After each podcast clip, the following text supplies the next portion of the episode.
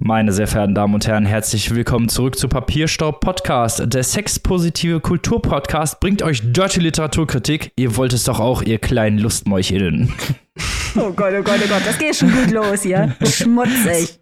So wie sich das gehört. Da könnt ihr euch schon ganz gespannt auf die Bücher sein, die wir gleich präsentieren werden. Aber erstmal möchte ich natürlich präsentieren, meine besten, schönsten und tollsten Mitpodcasterinnen sind natürlich auch wieder mit am Start. Am Mikrofon aus dem wunderschönen Hannover, Annika. Hallihallo. Und natürlich auch wieder mit am Start aus dem wunderschönen Saarbrücken, Maike. Salü. Und natürlich geht es nicht ohne ihn. Auch er ist diese Woche wieder dabei, der Mann aus Münster, Robin. Hallihallöchen. Da sind wir alle wieder vereint und wir haben natürlich auch wieder ein spannendes Vorgeplänkel für euch vorbereitet. Und zwar geht es um eine Leseliste. Diesmal hat das gar nichts mit Preisen zu tun, sondern eine Leseliste von einem von uns sehr geschätzten Menschen, und zwar Barack Obama. Der ehemalige Präsident der Vereinigten Staaten hat seine Leseliste für 2023 rausgegeben und wir haben ein paar schöne Titel dort gefunden. Außerdem hat sich Barack Obama für eine sehr tolle Sache eingesetzt, über die wir aber gleich nochmal sprechen. Erstmal, was steht denn da auf der Liste? Und ihr kennt ja schon sogar was, ne? Also zum einen muss man ja mal sagen, Robin, auch wenn du sagst, es ist keine Preisliste, es ist auf jeden Fall eine preisverdächtige Liste, denn Barack Obama macht das ja in jedem Jahr, dass er also die Bücher vorstellt, die er den Sommer über lesen möchte. Man hat sich schon damals während seiner Zeit als US-Präsident gefragt, wann findet der Mann denn überhaupt noch die Zeit, diese Bücher alle zu lesen, weil da auch teilweise richtige Klopper dabei sind, richtige Schinken.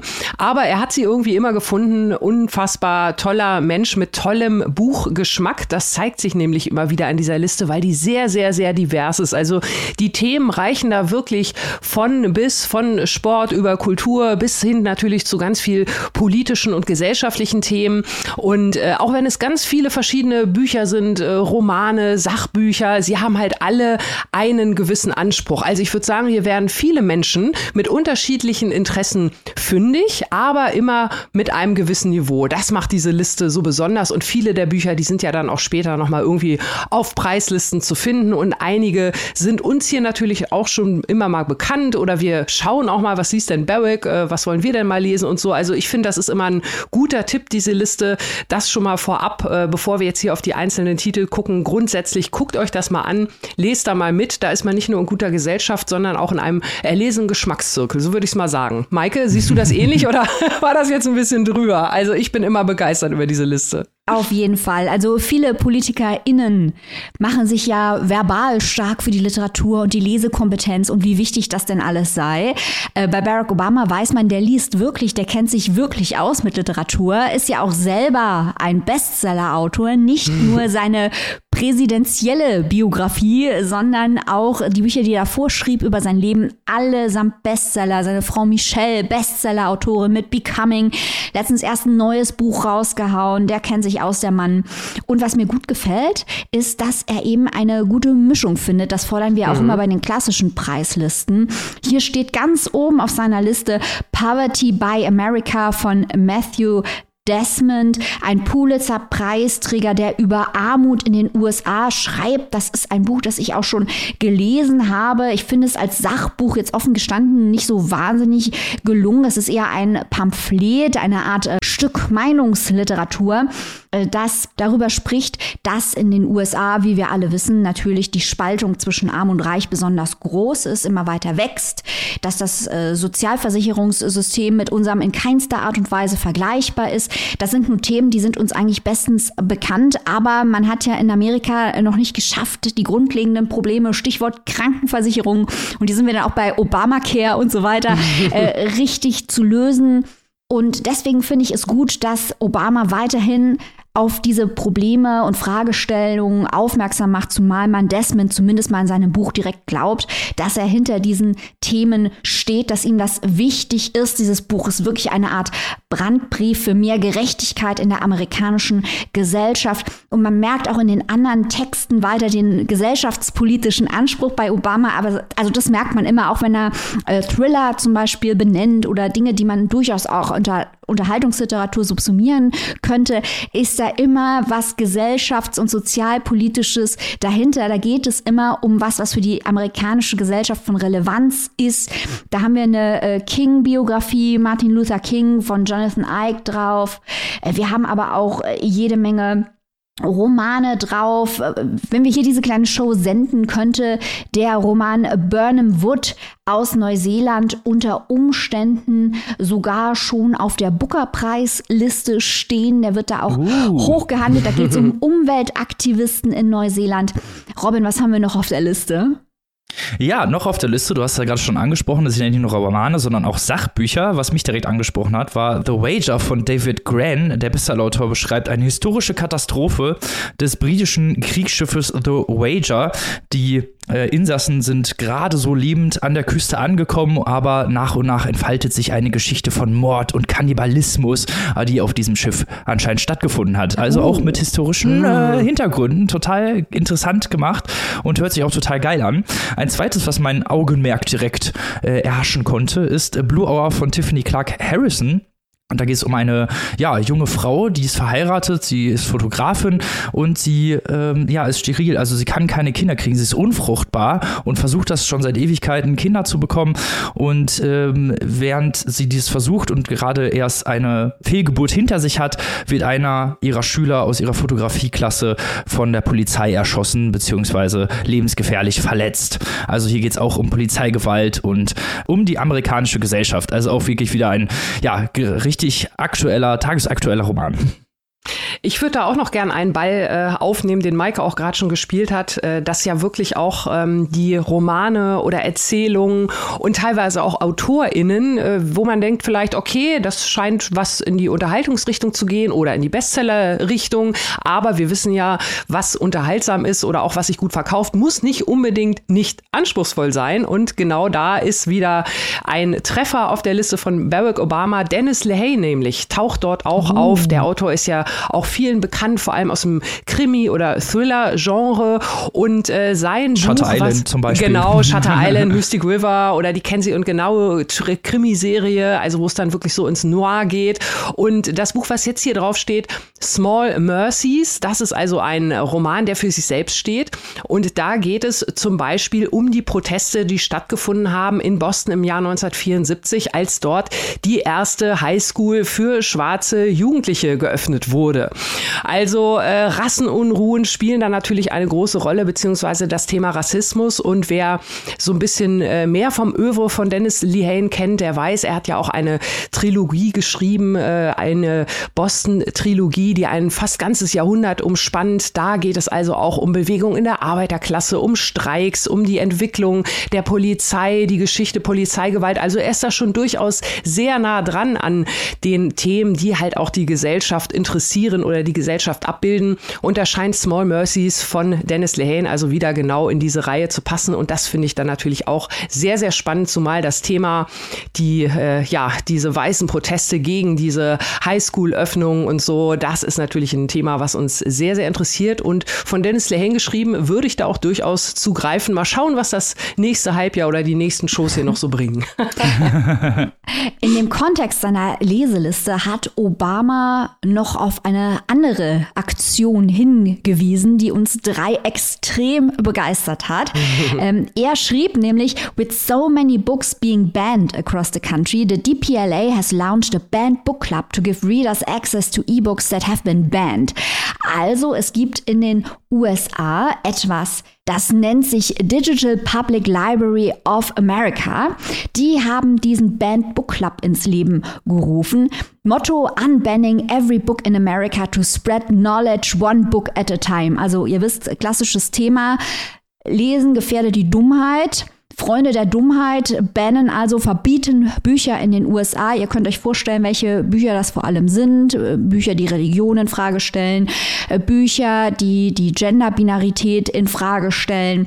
Das ist ja eine richtige Epidemie in Amerika, dass dort an Schulen Bücher verboten werden. Und auf dieser Website thebannedbookclub.info kann man eingeben, wo in den USA man wohnt. Dann kann man schauen, welche Bücher dort verboten sind und kann dann über eine App, die heißt The Palace Project, das verbotene Buch kostenfrei lesen. Und darauf macht Obama aufmerksam, auf diese subversive Aktion, das Bücherverbot zu unterlaufen. Finde ich absolut genial, zumal es umso lustiger ist, wenn man mal schaut, was dort so verboten wurde. Also da ist so eine kleine Landkarte auf der Website, könnt ihr euch auch gerne mal anschauen. Und da kann man draufklicken und schauen, was wo verboten ist. Und ich war entsetzt, wie häufig dort solche Sachen verboten werden, wie zum Beispiel Slaughterhouse-Five, wo man sich denkt, warum? Weil das Buch sagt, dass Krieg schlecht ist. Oder auch Toni Morrison. Warum? Weil sie sagt, dass Rassismus schlecht ist. Also wirklich vollkommen verrückt. The Handmaid's Tale. Warum? Weil das Buch sagt, dass Feminismus gut ist. Also vollkommen absurd, was da verboten wurde. Aber wie gesagt, hört auf Barack Obama, liebe amerikanische HörerInnen, die jede Woche bei Papierstaub Podcast reinklicken, und ladet euch die verbotenen Bücher einfach umsonst auf eure mobilen Endgeräte. Genauso muss es sein. Das ist auch eine wirklich schöne Sache, dass es diese Seite gibt, dass man als Schüler oder Schülerin, die in den USA leben, dann sich die Bücher auch so besorgen kann, weil wie sollen wir unsere Kinder bilden, wenn wir ihnen bestimmte Themen vorenthalten, die vielleicht auch nicht unbedingt so leicht zu verdauen sind, weil es geht ja nicht bei Kunst darum, dass Themen leicht zu verdauen sein sollen. Das war noch nie nie der Auftrag von Kunst, glaube ich. Und deswegen ist das eine schöne Sache. Übrigens auch, wenn man kann so eine Location auf der Website sharen, und dann kann man sehen, was um einen herum vielleicht verboten wurde, und da bei uns Büchereien hier keine Bücher verbieten, steht dann auch der schöne Satz: Fortunately, there are no libraries near you that have been forced to ban books.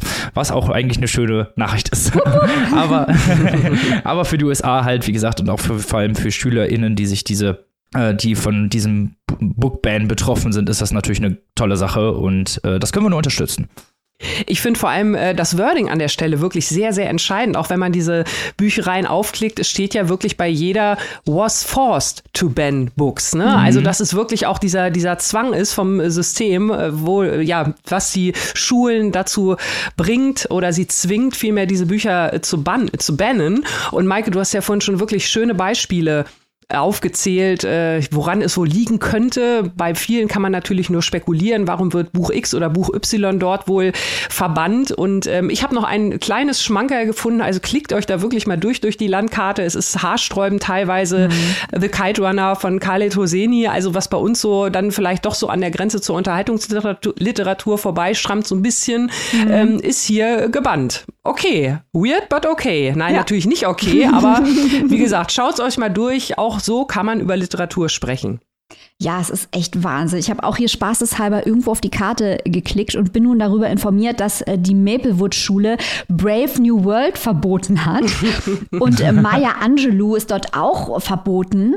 Und natürlich auch Sherman Alexie, der über die Behandlung der indigenen Bevölkerung geschrieben hat. How dare he? Toni Morrison natürlich drauf, The Handmaid's Tale, Kite Runner. To Kill a Mockingbird ist dort verboten. Also ein absoluter Wahnsinn. Ist wirklich krass, was da alles verboten wird. Also das ist also wirklich auch erschreckend zu sehen. Aber deswegen besprechen wir das ja hier, weil wir uns dann natürlich gegen einsetzen, dass irgendwo Bücher überhaupt verboten werden, weil wo kommen wir denn da hin? Und wo wir hinkommen, ist zum ersten Buch der Folge. Oh, der Überleitungskind hat wieder zugeschlagen, Robin. Da macht dir keiner was vor. Na, ich weiß. Mal gucken, wo das überall verboten wird. Ja, genau. Wir haben ja schon am Anfang angeteast, jetzt wird's ein bisschen schmutzig, und zwar nicht nur im Inhalt des Buches, das Annika jetzt gleich vorstellt, sondern auch im Titel. Annika, let's go. Ja, jetzt bald hoffentlich nirgendwo gebannt. Wir fangen an mit dem ersten Buch der Folge. Es heißt wirklich genauso, wie Robin schon gesagt hat, Schmutz, allerdings in der jiddischen Schreibweise, also ohne C. Und es ist der Debütroman von Felicia Berliner, die schon einiges veröffentlicht hat, aber noch kein Roman, und die auch sehr erfolgreich als Coach arbeitet. Und jetzt coacht sie uns hier sozusagen mal durch ihren ersten Roman, so möchte ich es mal nennen. Und ich lasse mich gerne von Felicia Berliner führen und von ihrer Protagonistin. Wir steigen direkt ein. Wir sind hier nämlich in einer ganz besonderen Gesellschaft, in einer strenggläubigen, und zwar bei den chassidischen Juden und Jüdinnen in New York, in dieser kleinen, eingeschworenen Gemeinde, die also nach sehr, sehr strengen, teils, man möchte sagen, veralteten gesellschaftlichen Regeln lebt. Vielleicht habt ihr davon schon mal gehört. Unorthodox gab es einen Bericht von Deborah Feldman, die geschrieben hat, wie sie dieser Gemeinschaft entkommen ist, die, wie gesagt, vor allem natürlich Frauen unterdrückt. Denn wie sollte es anders sein? In so einer Gemeinschaft ist es natürlich das größte Glück für die Frau, möglichst früh zu heiraten und ihrem geliebten Gatten, der sich natürlich hauptsächlich den Studien der Heiligen Schrift widmet, möglichst viele Kinder zu schenken. So ist also das Mindset in dieser Gesellschaft und so ist auch Reisel oder Raisel, wie sie auch genannt wird, aufgewachsen. Sie ist gerade 18 und damit eigentlich im besten heiratsfähigen Alter. Aber sie glaubt, das wird so nix. Aus diversen Gründen. Zum einen hat sie nur 4 Geschwister. Das ist für eine chassidische Familie wirklich wenig. Das drückt so ein bisschen ihren Wert. Und zum anderen hat ihr älterer Bruder auch vor kurzem die Verlobung gelöst. Also Raisel ist sowieso schon, so ein bisschen angeschlagene Frucht. Und das große, wirklich schlimme Geheimnis, das kennt gar keiner. Und jetzt kommt der absolute Oberknaller. Raisel ist nämlich pornosüchtig. Ja, wirklich ganz genau. Sie lebt so ein bisschen zwischen den Welten, denn sie hat als große Ausnahme die Gelegenheit, weil sie so schlau ist, zu studieren an einem College, das also außerhalb ihrer Gemeinschaft liegt und weil sie dafür natürlich entsprechendes Material braucht, hat sie also Zugang zu einem Computer, mit dem sie sich also nachts immer die verbotenen Videos reinzieht.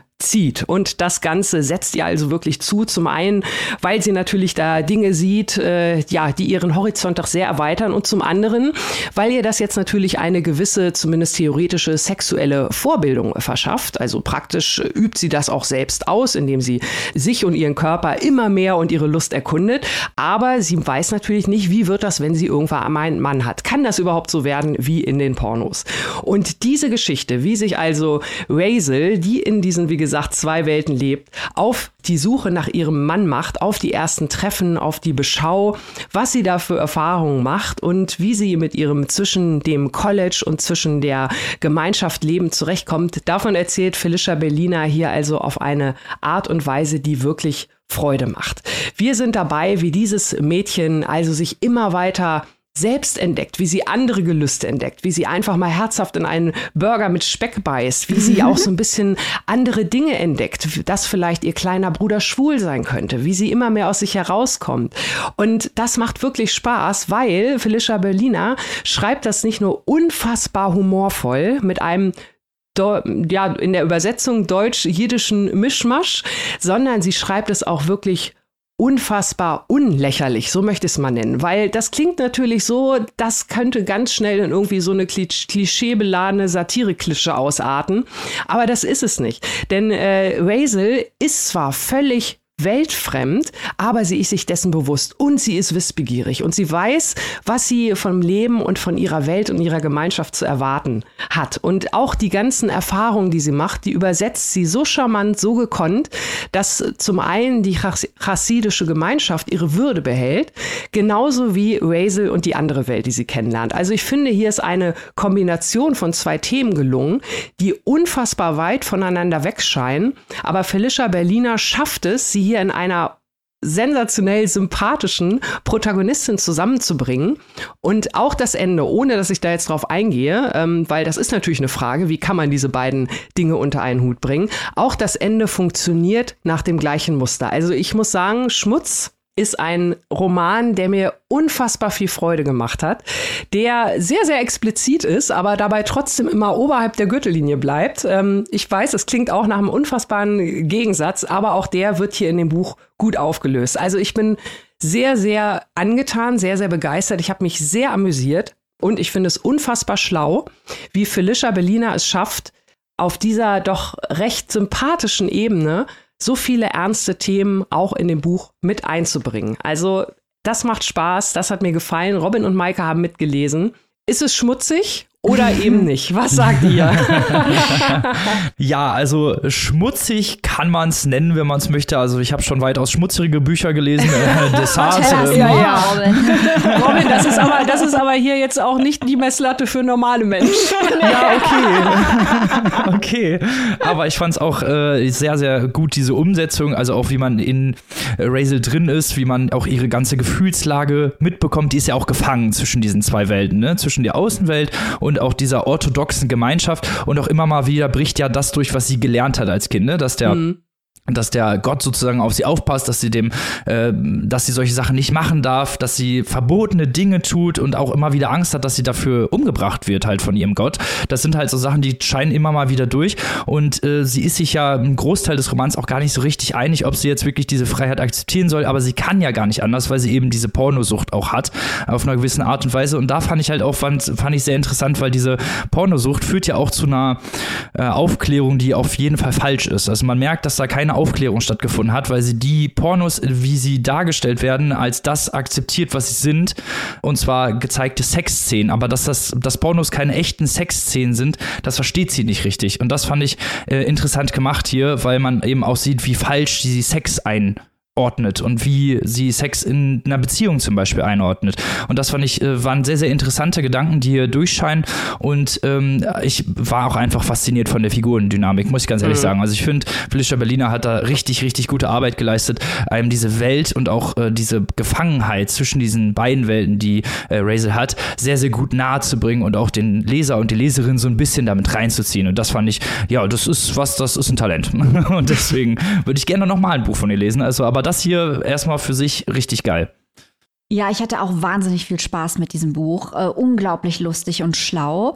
Und man merkt natürlich auch, dass Felicia Berliner selber aus diesem Kontext stammt, in diesem Kontext aufgewachsen ist. Und sie macht es sich dann nicht einfach, weil man könnte ja sagen, ja, das ist eine Geschichte einer sexuellen Befreiung. Da kommt jemand aus einem oppressiven Umfeld und entdeckt seine Sexualität. Aber so einfach ist es nicht. Also dieses religiöse Umfeld wird durchaus sehr ambivalent dargestellt. Also das Patriarchat, das dort herrscht, die strengen, häufig auch ungerechten Regeln, denen sich Raisel in ihrer Gemeinschaft fügen soll. Das wird gezeigt, aber gleichzeitig ist die Religion und ist auch ihre Familie für sie eine Heimat, eine emotionale, eine spirituelle Heimat. Sie lehnt das alles nicht grundsätzlich ab, sondern sie versucht eben, ihre Neugier auf die Welt da draußen, die sie so nicht kennenlernen soll, und ihre Religion und die Ansprüche ihrer Familie und auch ihre eigenen Ansprüche, weil sie wird ja nicht gezwungen zu heiraten. Sie will ja heiraten. Das versucht sie in Einklang zu bringen und da einen Kompromiss zu finden.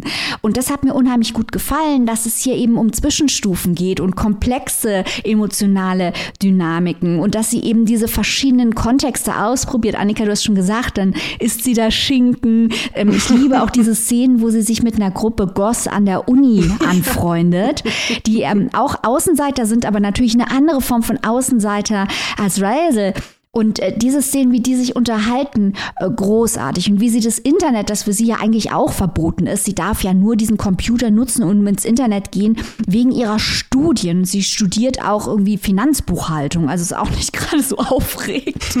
Und das ist toll, wie das gestaltet ist, wie das alles angelegt ist, und Robin, wie du schon sagtest, wie ambivalent auch diese Pornosucht dargestellt wird, weil eben es nicht die sexuelle Befreiung ist, weil zum einen, wie du sagtest, diese Pornos nicht die Realität sind, die sie ja eigentlich kennenlernen will. Sie schaut ja diese Pornos, weil sie sich für die Realität interessiert, die dort aber nicht gezeigt wird. Und zum anderen leidet sie ja unter dieser Pornosucht.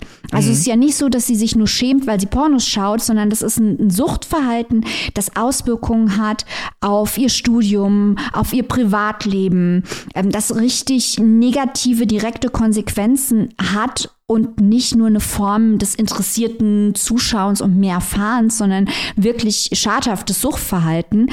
Und das hat mir gut gefallen. Also häufig ist ja Berliner dann auch mit Philip Roth verglichen worden, was ja mich eigentlich auf dieses Buch gebracht hat. Weil wenn irgendjemand sagt, das ist wie Philip Roth, dann denke ich mir, das muss ich lesen, ist ganz toll. Und ich glaube, dass dieser Vergleich aber unterm Strich Quatsch ist. Also ich meine, Philip Roth war auch ein jüdischer Schriftsteller. Das ist ein Spezialgebiet Sex war, er hatte auch andere Spezialgebiete, aber Sex war super wichtig in seinem Gesamtwerk. Er hätte auch auf jeden Fall den Nobelpreis verdient. Berliner ist noch relativ weit vom Nobelpreis entfernt, aber das ist aufregend, das ist frisch, das ist interessant. Also ich hatte auch richtig, richtig viel Spaß mit diesem Buch. Wunderbar. Also ihr seht schon, wir, der sexpositive Podcast, begrüßen dieses Buch, weil es genau in die gleiche Richtung geht.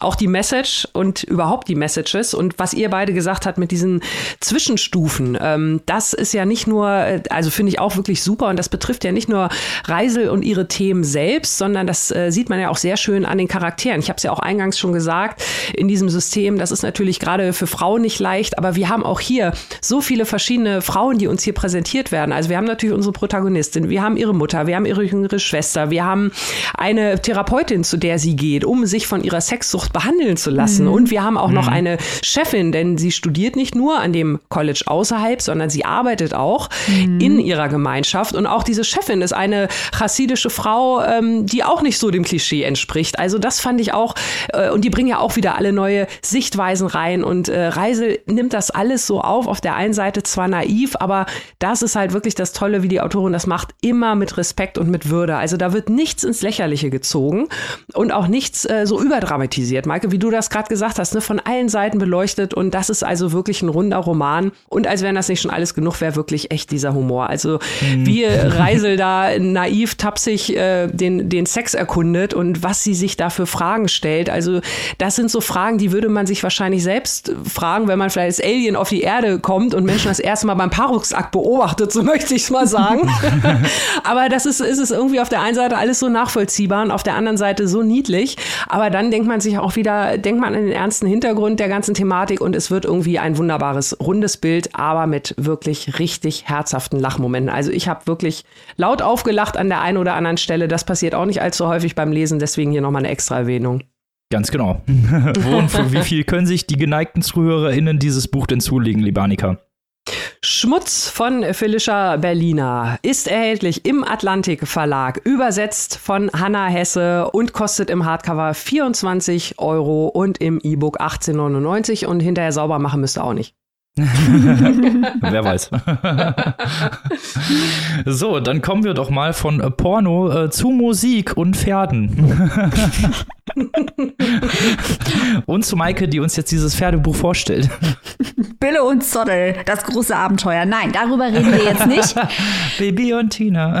Nee, wir reden jetzt über Elsa. Elsa ist eine Waise, sie hat blaue Haare und sie kämpft damit, Let It Go zu machen, im weitesten Sinne. Ne? Diese Disney-Referenz hat uns Deborah Levy, die weltweit anerkannte, innovative Experimentalautorin, wirklich in ihr neues Buch August Blau reingepinselt. Da geht es von Kinderbüchern über Unterhaltungs- bis in die Hochkultur, ein Referenzfeuerwerk. Und wie ihr wisst, ist das genau das, was ich liebe, wenn ein Buch mich zum Googlen bringt und Querverweise suchen und ich in nicht nur eins, sondern am besten gleich 50 Rabbit Holes herabsteigen kann. Und das ist genau das, was Deborah Levy macht und Annika und ich werden gleich drüber diskutieren. Ich versuche jetzt erstmal den Plot zusammenzufassen. Annika, bete für mich. Also. Toi, toi, toi. Es geht hier um eine angeblich, also auch das ist hier debatable mit unterschiedlichen Hinweisen, 34-jährige berühmte Konzertpianistin, die man Elsa nennt, die in Wahrheit aber Anne heißt und die in Wien, also der Hauptstadt der Psychoanalyse, ihr Lieben, ein Rachmaninoff-Konzert spielen soll. Aber das geht so schrecklich schief, dass sie sich öffentlich gedemütigt fühlt durch ihre Minderleistung. Danach braucht sie dringend eine Pause, stürzt in eine künstlerische Krise und reist durch Europa, arbeitet als Klavierlehrerin. Das ist im weitesten Sinne der Plot. Fun Fact, Rachmaninoff selbst hatte eine depressive Episode, nachdem eine seiner Premieren schrecklich schief ging. Und danach arbeitete er auch als, ihr ahnt es, Klavierlehrer. Also wir treffen diese Elsa nach dem Rachmaninoff-Debakel. Da reist sie dann nach Griechenland und die blauen Haare, die sie sich zugelegt hat, ein Indikator dafür, dass sie versucht, den strengen Regeln zu entkommen. denen sie ihr ganzes Leben unterworfen war.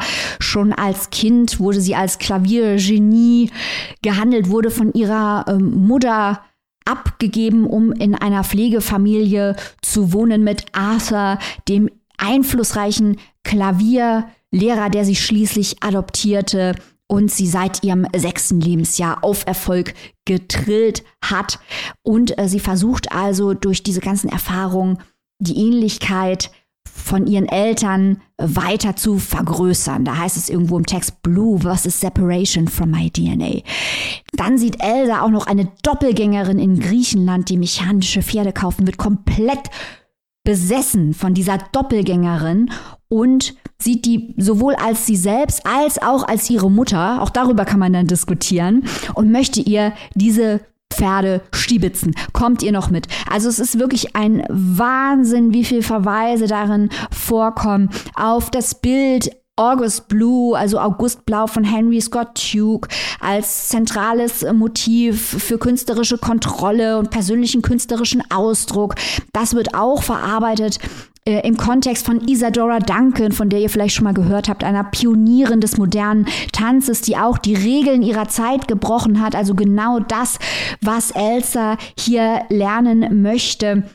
Als Klavierlehrerin trifft sie zwei Studierende, 13 und 16 Jahre am Klavier, die auch mit den elterlichen Ansprüchen kämpfen. Elsa reist dann von Griechenland, sie reist nach Dresden, eine Stadt, die auch besonders mit Rachmaninoff verbunden ist. Und ich könnte jetzt, ihr merkt schon, da geht es eigentlich, bis auf den Plot, den ich am Anfang ausgeführt habe, geht es da eigentlich mehr um den Spaß am Verweis, um den Spaß ans Puzzle und das Hauptthema eben der künstlerische Ausdruck und die Familie und was sie für den Künstler und seinen Ausdruck bedeutet. Mit ganz, ganz, ganz vielen kleinen Verweisen von Hüten zu Pferden zu Städten. Die Pandemie bricht aus. Wir lernen etwas über Agnes Varda, die Pionierin des französischen Kinos mit ihren exzentrischen Frisuren, auch nah an Elsa. Ich höre jetzt mal auf, da könnte ich jetzt noch ewig weiter, also das hat mich wirklich in sämtliche Google Rabbit Holes reingezogen und ich habe es geliebt. Also es ist eine wahre Freude, diese experimentellen Levy-Texte zu lesen, wenn man eben gerne an literarischen Rätseln arbeitet, weil das sind auch alles Rätsel, die irgendwo hinführen. Das ist so eine rhizomatische Verweisstruktur, die durch den Text führt und wo die Themen auch wirklich konsequent verarbeitet werden. Nicht diese Art von, ich spreche mal irgendwas an, damit es irgendwie schlau klingt, sondern das alles hat wirklich eine Relevanz für die Psychologie der Hauptfigur, wenn man diesen Verweisen nachgeht. Und das macht unglaublich viel Spaß. Annika, hat dir dieser auch wahnsinnig lyrisch geschriebene Text auch so gut gefallen wie mir? Oder hast du dir gedacht, let it go, Deborah Levy? Also vielleicht so ein Mittelding. Ich bin ja schon das zweite Mal dabei hier bei Deborah Levy. Da haben wir uns ja schon mal durchgekämpft. Oder ich mich vielmehr. Aber ich muss sagen, dieses Buch hat mir gut gefallen, weil es ja auch auf der Plot-Ebene einiges zu ergründeln gibt und ich sowieso auch literarische Puzzles sehr, sehr gerne mag. Also genau wie du schon gesagt hast, das ist natürlich ein Buch, das lädt ein, sich einen Wolf zu googeln. Ich fand aber noch ganz andere Dinge bemerkenswert. Erstmal möchte ich das noch kurz betonen, das hast du auch schon genannt, aber ich fand das sehr, sehr schön, wie dieses Buch überhaupt erstmal so eine kleine Europareise macht. Also gerade schon am Anfang die ersten Kapitel in Griechenland, das ist sehr, sehr szenisch. Man reist dann ja weiter nach Paris, nach London, nach Sardinien. Also man ist da in verschiedenen europäischen Ländern und man ist auch wirklich immer drin. Also das fand ich schon mal sehr bemerkenswert. Das habe ich gar nicht so erwartet. Das hat mich sehr positiv überrascht. Und was ich dann sehr spannend fand an dieser Figur der Elsa und Anne, jetzt mal von den ganzen vielen Themen, die du schon alle erwähnt hast, fand ich ja wirklich noch die Frage nach der eigenen Identität. Weil sie ist ja, wie du gesagt hast, früh abgegeben worden von ihrer leiblichen Mutter, dann größtenteils bei Pflegeeltern aufgewachsen oder eine Zeit lang und dann halt später von diesem Protégé adoptiert worden. Und der Protégé, Arthur, hat ja auch nie ein Geheimnis daraus gemacht, beziehungsweise sie wusste das ja die ganze Zeit. Und sie hatte ja auch theoretisch die ganze Zeit Zugang zu ihrer Identität, sprich zu den Unterlagen, zu den Adoptionspapieren. Wer ist denn nun meine Mutter? Wer ist denn mein Vater? Wo komme ich denn überhaupt her?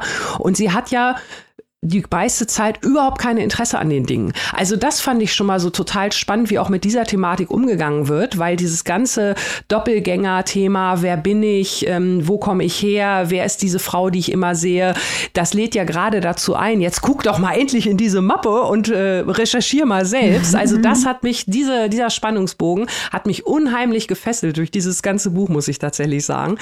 Und zum Thema Verweise möchte ich noch mal kurz erwähnen, diese Pferde, diese mechanischen, tanzenden Pferde. Mhm. Und ich weiß nicht, ob es daran liegt, dass ich jetzt auch gerade Schmutz gelesen und vorgestellt habe, aber da geht es ja auch darum, ich bitte das zu entschuldigen, dass man bei dem Pferd den Schwanz hebt, damit es anfängt zu tanzen.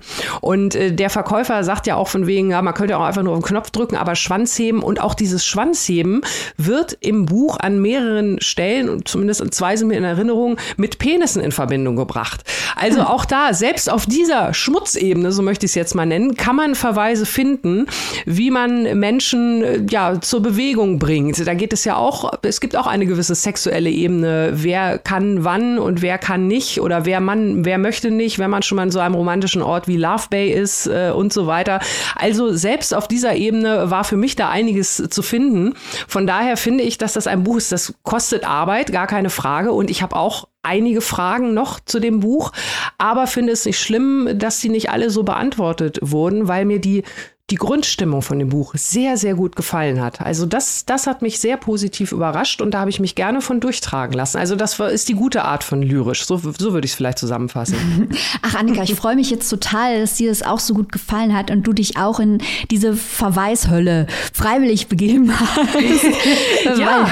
Es ist einfach so viel, ja, wie du sagst, es macht halt einfach so viel Spaß. Es ist nicht diese Art von Experimentalliteratur, die ihre eigene Bedeutsamkeit vor sich herträgt, sondern die wirklich das Spielerische im Mittelpunkt hat, die lustig ist und die Freude daran hat, Rätsel zu verstecken im Text. Ja. Und was mir auch so gut gefällt, das hängt auch mit dem zusammen, was du gerade ausgeführt hast in Bezug auf Schwänze, ist, dass es ja ein Roman ist, der sich mit dem Bewusstsein beschäftigt, wie eigentlich alle Bücher von Deborah Levy. Also der andere Roman, den wir hier vorgestellt haben, war ja The Man Who Saw Everything, der Mann, der alles sah, über ein zerbrochenes Bewusstsein bei einem Unfall, ist zumindest eine Art, das alles zu interpretieren, was in diesem Buch passiert ist. Die zerschlagene Wahrnehmung, die zerschlagene Zeit, die zerschlagene Identität, und genau das ist hier halt auch die Frage. Ich habe das Gefühl, das hier ist ein Buch über das Unterbewusstsein. Also wer ist Elsa und durch welche Dinge wird sie bestimmt, die sie vielleicht auf der Bewusstseinsebene selbst so überhaupt nicht benennen kann, weil sie eben nicht in diese Akten reinguckt, genau wie du sagst, Annika, aber die ganze Zeit verfolgt wird von dieser Doppelgängerin, die auch oszilliert zwischen einer Doppelgängerin ihrer selbst und der Mutter. Und eben auch von diesen Künstlerinnen, von denen sie sich inspirieren lässt, ohne selbst so klar benennen zu können, warum es ausgerechnet die sind. Und da sind so viele Verweise. Man hat das Gefühl, man sieht durch die Art und Weise, wie das Buch angelegt ist, weiß man viel, viel mehr über die Protagonistin als diese selbst, weil Deborah Levy einfach dieses Rhizom des Unterbewusstseins ausbreitet und wir diese ganzen Verweisketten abschreiten können und eben schauen, ja, welche Mechanismen, wie bei den mechanischen Pferden, welche Apparaturen Elsa zum Tanzen bringen, den sie nicht entfliehen kann, die aber sich auch ihrem Bewusstsein entziehen. Elsa ist auch so eins von diesen tanzenden Pferden. Und das sind ja auch zwei, also auch da wieder der Doppelgänger. Und das ist einfach so schlau.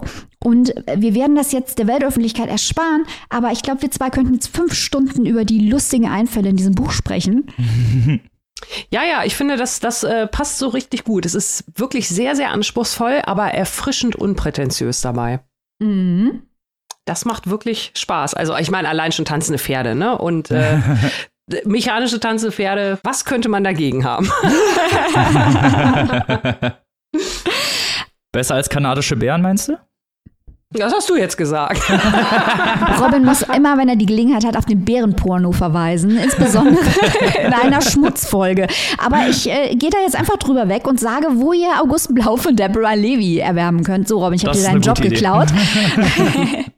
August Blau von Deborah Levy in einer Übersetzung unserer neuen Freundin Marion Hertle, die hatten wir letztens schon im Programm, ja. Grüße gehen raus, ist erhältlich bei unseren Freunden vom Aki Verlag in einer sehr schönen Ausgabe, muss ich sagen. Sehr viel schöner als die englischsprachige.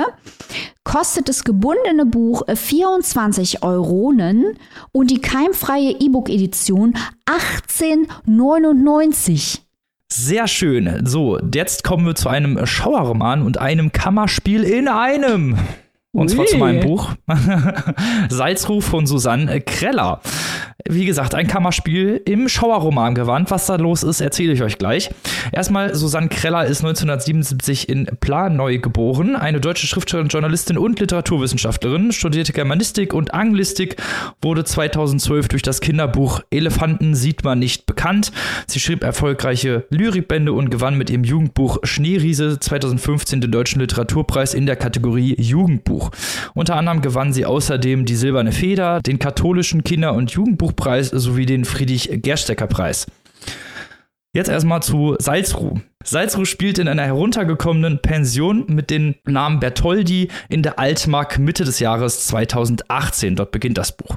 Insgesamt sind dort 9 unterschiedliche Gäste zugegen, die eigentlich nur für einen kurzen Zwischenaufenthalt in der Pension eingekehrt sind. Alle haben einen Flyer bekommen, der ein unausschlagbares Angebot von unter 20 € die Nacht samt Vollpension angeboten hat, was sich alle nicht entgehen lassen wollten. Außer diesem Flyer haben die Gäste nichts miteinander zu tun und kennen sich auch nicht, also auch nicht über 5 Ecken oder so, also die kennen sich wirklich gar nicht. Ich könnte euch jetzt jeden Charakter vorstellen, das ist jedoch eigentlich wenig zielführend, da zwar alle Gäste zentrale Figuren sind und auch ErzählerInnen sind, jedoch auch gleichzeitig nicht wirklich zentrale Figuren. Spätere Ausführungen folgt dann gleich. Wichtig sind vor allem die beiden Betreiberinnen der Pension Bertoldi. Das ist einmal Oda Pranger, die noch sehr jung, fast jugendliche Betreiberin der Pension, die die Gäste ständig mit einer kleinen Glocke nervt, und ihre rechte Hand Zimmermädchen Maria Rosa, eine verhärmte ältere Frau, die keinen Ungehorsam duldet und auch ihre Gäste immer wieder auf ihre Plätze verweist, auch wenn die gerne mal tauschen wollen. Bereits am 3. Tag dürfen die Gäste aufgrund eines angeblichen Chemieunfalls die Pension nur noch auf eigene Gefahr verlassen. Der Druck auf die Gäste steigt von Tag zu Tag, aber auch Angst vor der Außenwelt wird immer größer. Als der erste Gast die Pension verlässt, eine junge Frau, wird sie ein paar Tage später vor den Fenstern gesichtet mit toten Augen und bittet um Einlass. Klingt erstmal gruselig, ne? Wie gruselig das wirklich ist, erzähle ich euch jetzt. Das Ganze ist aufgeteilt in 5 große Kapitel, die eine bzw. mehrere markante Situationen während des mehrmonatigen Aufenthalts zeigen. Jeder Gast, bis auf eine Ausnahme, und die Betreiberin der Pension kommen zu Wort und sind ErzählerInnen. Es wird immer wieder zwischen verschiedenen Figuren und Perspektiven gewechselt, teilweise sogar mitten in spannenden Momenten. Zum Teil werden auch Situationen mehrfach aus verschiedenen Perspektiven beleuchtet. Die Geheimnisse rund um die Pension tauchen immer wieder auf. Das sind dann Gemälde, wo dann irgendwelche Jahreszahlen drauf sind. Gäste sind auf einmal auf den Gemälden drauf, die vorher nicht da waren. Und das alles hat so ein bisschen so ein Geisterhaus Charakter. Die werden teilweise auch aufgelöst, aber andere Fragen, und das ist der Großteil, die vor allem die wichtigen Fragen, finde ich, bleiben bis zum Ende ungelöst. Das Ganze hat eine sehr nebulöse, düstere Atmosphäre, die verstärkt sich im Verlauf noch, die immer apathisch werdenden Figuren und Erzählerinnen sind dann natürlich ein großer Teil, die diesen Verfall eigentlich dieser Pension und auch der psychische Verfall ihrer Figuren widerspiegeln. Trotz längerem Aufenthalt und verschiedenen Jahreszeiten bleibt zum Beispiel der Wald immer statisch und scheint nicht auf die Umwelt zu reagieren. Irgendwann fängt der Himmel an zu flackern und Geräusche und Gerüche werden immer unsichtbarer, also verschwinden immer mehr. Also das ganze Buch ist auch viel psychologisch, das ist eine ganz extreme psychologische Sicht auf die Charaktere, die zwar äußerlich gefangen sind, die sich jedoch innerlich mit ihrem Leben und ihren Traumata auseinandersetzen. Da haben wir zum Beispiel eine ältere Wirtin, die bekämpft ihren Alkoholismus und wird von den Betreiberinnen nach dem Zug auch mehrfach auf die Probe gestellt, ob sie das dann auch wirklich durchhält. Es gibt eine Krankenschwester mit ihrem Sohn, die auch mehrere schlimme Sachen durchgemacht hat, also solche psychologischen Bilder spielen hier immer wieder eine große Rolle.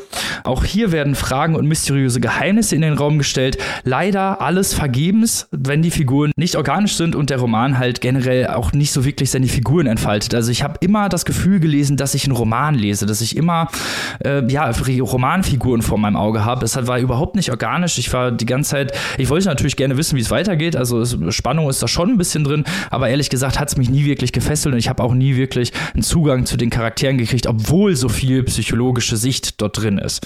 Und auch dieser Gruselfaktor, dadurch, dass die Fragen nicht wirklich aufgelöst werden, weiß nicht, ob das dann so gut passt. Also ich finde nicht, dass gerade bei Horror muss ja nicht alles aufgeklärt werden. Also das Unbekannte ist ja häufig das Schreckliche, aber das wird hier auch nicht in einem Maße durchgeführt, wo ich sagen würde, oh, das ist jetzt mega spannend oder mega gruselig. Das leider eben nicht. Es ist so ein bisschen Edgar Allan Poe und Stephen King auf Wish bestellt, um ehrlich zu sein. Das ist mein Endfazit. Ja, das klingt ja jetzt erstmal nicht so spannend. Ich finde, da gehört auch einiges dazu, wenn dann ein Kammerspiel mit nur 9 Figuren, wenn da die Figuren nicht mal irgendwie so richtig durchgezeichnet sind, so möchte ich es mal nennen. Das klingt ja wirklich gar nicht so richtig gut. Was mir aber gut gefallen hat, ist so dein Schlusssatz, Poe und King auf Wish bestellt. Magst du das nochmal ein bisschen genauer ausführen? Das, finde ich, klingt sehr unterhaltsam. Ja, das kann ich sehr gerne ein bisschen ausführen. Edgar Allan Poe, da geht's ja auch viel um die Psyche der Charaktere, gerade zum Beispiel sowas wie der Fall des Hauses Usher. Da geht's ja eben um ganz stark um die Charaktere, auch um der Verfall des Hauses zeigt ja auch zum Beispiel den psychischen Verfall dieser Charaktere. So ist das hier ein bisschen auch, aber halt eben auf nicht so gute Art und Weise. Es wird halt nicht so richtig umgesetzt oder an einigen Stellen ist es viel zu deutlich gezeigt. Also wir haben es ja einerseits mit zu weniger Ausarbeitung zu tun und zugleich mit zu viel Ausarbeitung. Und bei Stephen King, der spielt ja auch ganz, ganz häufig gerade in den frühen Romanen mit dem unbekannten Horror, das, was wir nicht sehen, das, was nicht wirklich da ist. Und das macht dieses Buch ja auch, aber halt eben auf nicht so eine geschickte Art und Weise, weil es gibt hier, wie gesagt, zum Beispiel diese Bilderreferenz, wo die Gäste drauf sind. Das wird nicht wirklich aufgelöst, ist aber auch nicht wirklich gruselig. Also da fehlt leider so ein bisschen die Horrorästhetik dabei. Und das ist, ja, schade eigentlich. Also das Buch hatte durchaus Potenzial, auch gerade dieses Kammerspiel und dieses Zusammenleben dieser Leute, weil sie auch gerade eigentlich mit dem Feind, in Anführungsstrichen, zusammenleben, diesen Betreiberinnen, die sie auch nicht wirklich rauslassen oder die halt eben auch diesen angeblichen Chemieunfall in Frage stellen. Aber es entwickelt nie wirklich richtige Spannung. Ich liebe ja bekanntermaßen Edgar Allan Poe. King ist auch okay, aber Edgar Allan Poe, er ist einer der größten überhaupt. Und was ich an ihm so gut finde, ist, dass der Horror bei ihm nicht von außen kommt, sondern meistens aus der Psychologie der Charaktere heraus. Du hast aber jetzt gesagt, es geht hier um Geheimnisse. Ist das ähnlich intelligent psychologisch gearbeitet oder kommt da wie Kai aus der Kiste am Ende das Reveal, was hinter diesem Geheimnis steckt? Das ist eine sehr gute Frage. Also diese Geheimnisse, ich habe ja schon das zum Beispiel mit dem Bild erklärt, da gibt es noch ein paar andere Verweise, aber ich sag's ganz ehrlich, also ab der Hälfte des Romans habe ich mir überlegt, wie der Roman ausgehen könnte und genauso ist er ausgegangen. Also so geheimnisvoll ist das nicht, um ehrlich zu sein. Okay. Und man merkt auch relativ schnell, wobei es um diese Pension geht und wo sich diese Charaktere befinden. Also das ist jetzt nicht was so mega hinterm Berg gehalten wird. Es wird natürlich alles irgendwie verklausuliert, das erzeugt aber leider eben auch keine Atmosphäre. Stellt sich natürlich noch eine Frage, Robin. Wird dieses Buch für den Deutschen Buchpreis nominiert? Ja, 100%. Okay, was hat an den Themen, wo es hätte ausgearbeitet werden können, Lücken und die Themen, die nicht ausgearbeitet hätten werden müssen, die sind leider zu viel ausgearbeitet. Also das könnte sehr gut für den Buchpreis nominiert werden. Ist es denn, ich muss doch nochmal eine Nachfrage stellen, ist es denn zumindest auf der Plot-Ebene halbwegs logisch erklärbar? Also ich meine, komische Gerüchte vom Chemieunfall, der nicht war oder vielleicht doch, man weiß es nicht so richtig. Und dann sind die da über mehrere Monate in dieser Pension. Ergibt das alles irgendwie ein halbwegs stimmiges Bild, wenn man das liest? Ja, würde ich schon sagen. Also es ist schon klar, was die Autorin damit machen wollte. Die Umsetzung, da hapert es leider wieder drin. So, ne? Also wie gesagt, spannende Anlage, Umsetzung leider eher mäh. Naja. Ja gut, das war jetzt aber halbwegs versöhnlich und ich finde, ein versöhnliches Ende ist ein schönes Ende für diese Folge. Robin, wo können die Menschen Salzruh kaufen? Salzruh von Susanne Kreller könnt ihr käuflich erwerben beim Schöffling & Co. Verlag für 24 € in der Hardcover-Variante und 18,99 € als digitale Version. Damit sind wir leider schon am traurigsten Teil der Sendung angekommen, dem Ende. Oh. Ja, das ist immer traurig, aber nicht verzagen. Wir sind natürlich wie immer nächste Woche am Start und für unsere beste, schönste und tollste Community haben wir seit Montag ein Exclusive, wo wir so ein bisschen, auf die möglichen Titel gucken, die auf dem Booker stehen könnten dieses Jahr. So sieht's doch aus, Robin. Und in der nächsten Woche werden wir im Sandy Exclusive dann ausführlich besprechen, was wirklich auf der Longlist steht. Wir werden die Diskrepanzen zwischen unseren Wünschen und der Realität ausloten und der Jury ein paar Tipps geben, wie sie es hätte besser machen können, weil wir der bescheidene Podcast sind.